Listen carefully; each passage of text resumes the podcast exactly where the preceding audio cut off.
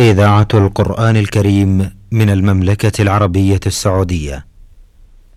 دروس في العقيدة الإسلامية. برنامج من إعداد فضيلة الدكتور صالح بن عبد الرحمن الأطرم. تقديم يوسف العقيل. بسم الله الرحمن الرحيم الحمد لله والصلاة والسلام على خير خلق الله محمد بن عبد الله وعلى آله وصحبه أجمعين وبعد أيها الإخوة المستمعون الكرام السلام عليكم ورحمة الله تعالى وبركاته ومرحبا بكم في لقاء جديد من برنامج دروس في العقيدة والذي استضيف فيه فضيلة الشيخ صالح بن عبد الرحمن الأطرم عضو هيئة كبار العلماء. في مطلع هذه الحلقة نرحب بفضيلة الشيخ. فأهلا وسهلا بكم يا شيخ. وفق الله الجميع لما يحب ويرضى. حياكم الله. اللهم آمين. جزاكم الله خير. آه، كنا في الحلقة الماضية قد شرعنا في باب من الشرك الاستعاذة بغير الله. وقد تفضلتم فضيلة الشيخ بشرح معنى الاستعاذة وبمراد الشيخ من الشرك هل هو أكبر أم أصغر؟ قد بينتم أنه المقصود به الأكبر. ودخلنا أيضا في تفسير قول الله تعالى وأنه كان رجال من الإنس يعوذون برجال من الجن فزادهم رهقا وقد أتممتم شرح هذه الآية والتعليق عليها ونود أن نسترجع شيئا مما ذكرتموه حول حديث خولة بنت حكيم رضي الله تعالى عنها الحديث العظيم والذي قالت فيه سمعت رسول الله صلى الله عليه وسلم يقول من نزل منزلا فقال أعوذ بكلمات الله التامات من شر ما خلق لم يضره شيء حتى يرحل من منزله ذلك وهو الحديث الذي رواه مسلم رحمة الله تعالى عليه. فضيلة الشيخ أود أن نسترجع معاني الكلمات التي وردت في هذا الحديث العظيم. وهي قوله صلى الله عليه وسلم من نزل منزلا. طيب. بسم الله الرحمن الرحيم. الحمد لله رب العالمين والصلاة والسلام على نبينا محمد وعلى اصحابه أجمعين. اللهم صل وسلم. قوله عليه الصلاة والسلام من نزل منزلا. هذا عام يشمل ما لو نزل بيت سكن أو عمارة أو نزل في البرية وهو مسافر. نعم. أي منزل كان. فيقول هذا الدعاء من نزل منزلا فقال أعوذ بكلمات الله التامة. وستأتي بيان مصلحة هذا الدعاء إن شاء الله تعالى. نعم. ف و و و ونأخذ من هذا أنه لا يجوز للمسلم أن يعمل عملا إذا نزل منزلا يعتصم به غير هذه الكلمات. الله أكبر. بسم الله أعوذ بكلمات الله التامة.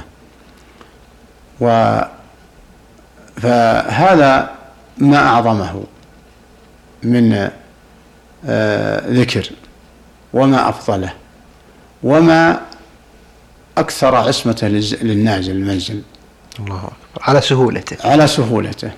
فهو يحذر من أن يبدأ الإنسان بمنزله بأحوال شيطانية أو بمعاصي بمعازف أو أغاني أو غير ذلك. والأكبر والأدهى من ذلك أن يعمل المسلم الشرك من حيث لا يشعر. وهو ما قد يفعله بعض الجهال. من أنه إذا نزل منزلا ذبح ذبيحة ثم أخذ يرش بدمها سيسان الحيطان والعتب ونحو ذلك. وقد ذكر بعض الجهال. هذا لا يجوز ولا يصلح وهذا ذبح للشيطان. فما أعظم هذا الدعاء؟ إذا كنت تريد الاعتصام والعصمة من الشيطان وجنوده. وهو قول عليه الصلاة والسلام من نزل منزلا فقال أعوذ بكلمات الله التامة. فلا يصح للمسلم أن يعمل منزله أكثر من كذا. أما ما كان يعمل في نزول المنزل من أن ينادي جيرانه وأقاربه فبمناسبة نزوله يجعل لهم طعاما ليأكلوا ويدعون له. هذا لا يدخل في هذا الموضوع.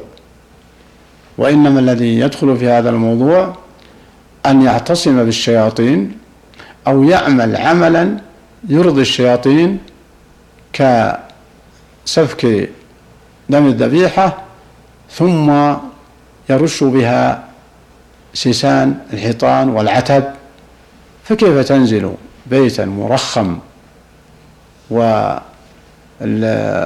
وملون وبلاط ومع ذلك توسخ بهذا الدم؟ فبذلك أحدثت الشرك أحدثت الخطر من الشرك. وأرضيت الشياطين وأرضيت الجن اللي خايف منهم. فإذا كنت خائف منهم. فعليك بهذا الدعاء الذي روته خوله وإذا كنت تريد البركة في بيتك فعليك بذكر الله. أي بيت قرأت فيه سورة البقرة لم تدخل الشياطين. الله أكبر. ثم إن التسمية في البيت والمنزل أو قراءة البقرة أو قراءة شيء من القرآن لا بد من صلاح نية ولا بد من اعتقاد بالثقة وثقة بالله سبحانه وتعالى. فالمقصود أن ما يعمل من الطعام وإدناءه للجيران والأقارب لا يدخل معنا في هذا. هذا من باب بل ذكر بعض العلماء أنه مستحب. من باب شكر النعمة إظهار شكر النعمة وإطلاع الأقارب والجيران بأن يدعوا في هذا المنزل. فالحذر كل الحذر مما يوقع في الشرك و و ويرى من يقع به أنه أمر آه، سهل بالنسبة له. ذبيحة هي ذبيحة. لكن أولا أن نشر الدم هذا عن الشياطين هذا هو نفس عملية بالذبح للجن والشياطين. وثانيا الأوساخ. وثالثا يحرم. أكل الذبيحة التي ذبحت لهذا الغرض. لأن الحيوان لا يذبح إلا لغرض الأكل لغرض الأكل أو للتقرب إلى الله كالأضحية والهدي والعقيقة والعقيقة. هذا سفك دم الحيوان. والجنس الأكل ما قصد لأكله إما بمناسبة وليمة أو بمناسبة إكرام ضيف. هذا هذا اللي يسفك من دمه الحيوان.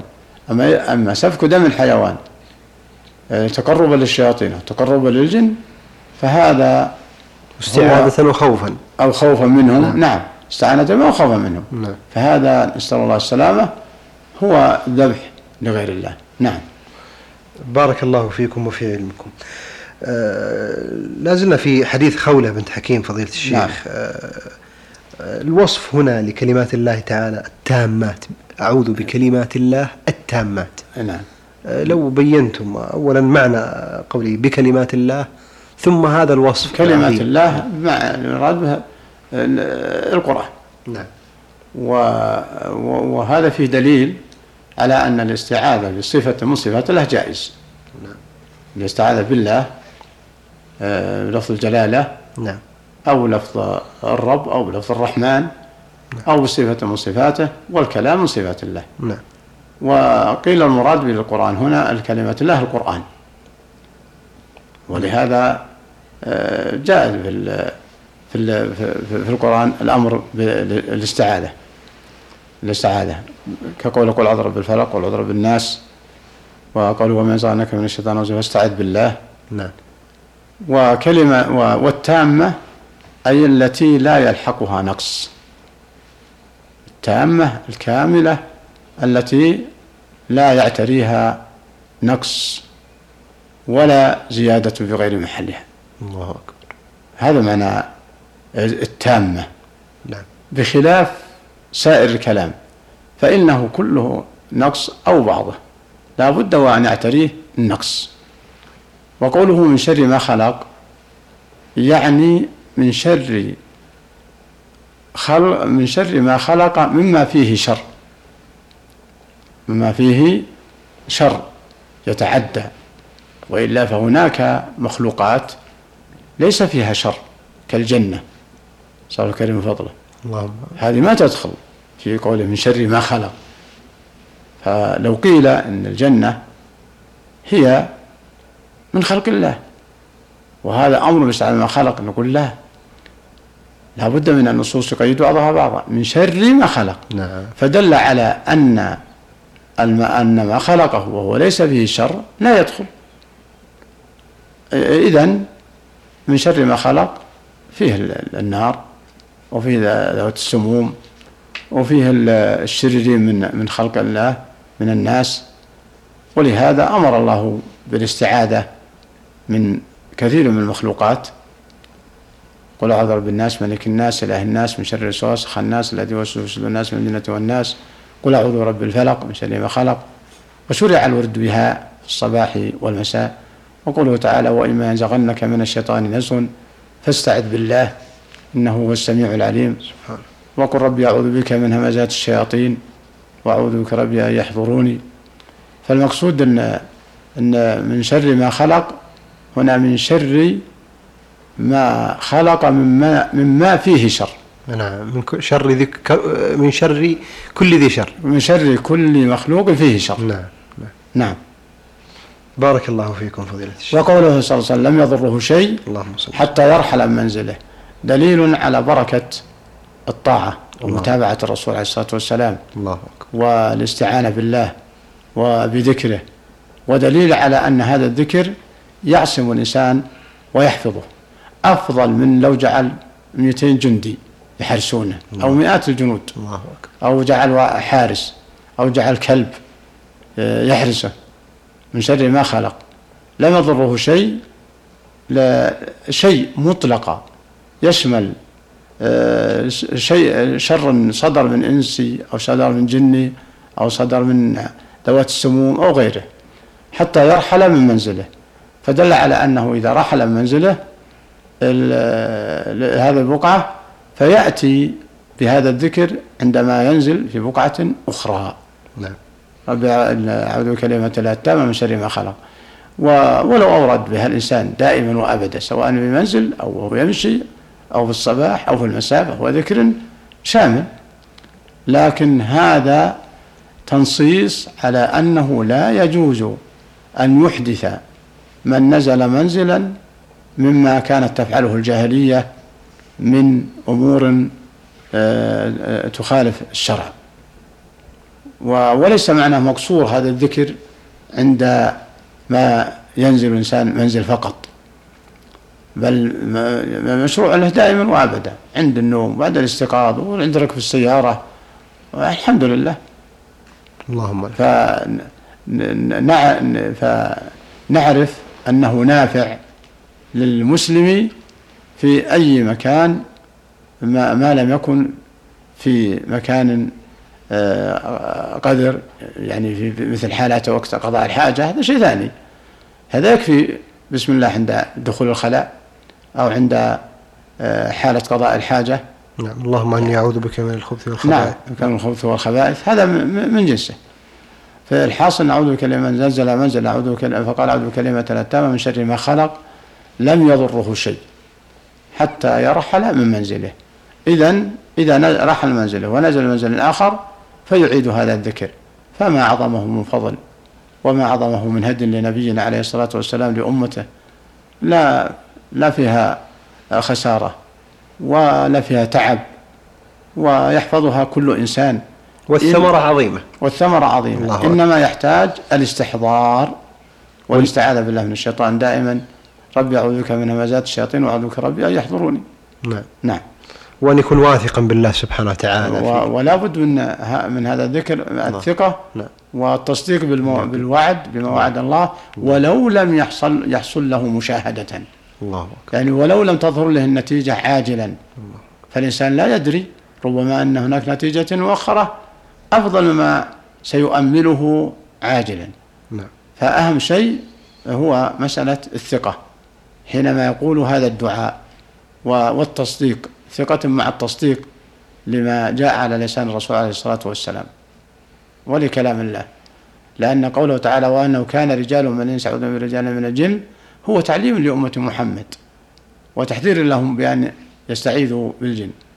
فجاء ال- ال- ال- الأمر بالصور الأخرى بالاستعاذة بالله والتنفير من الاستعاذة بالجن.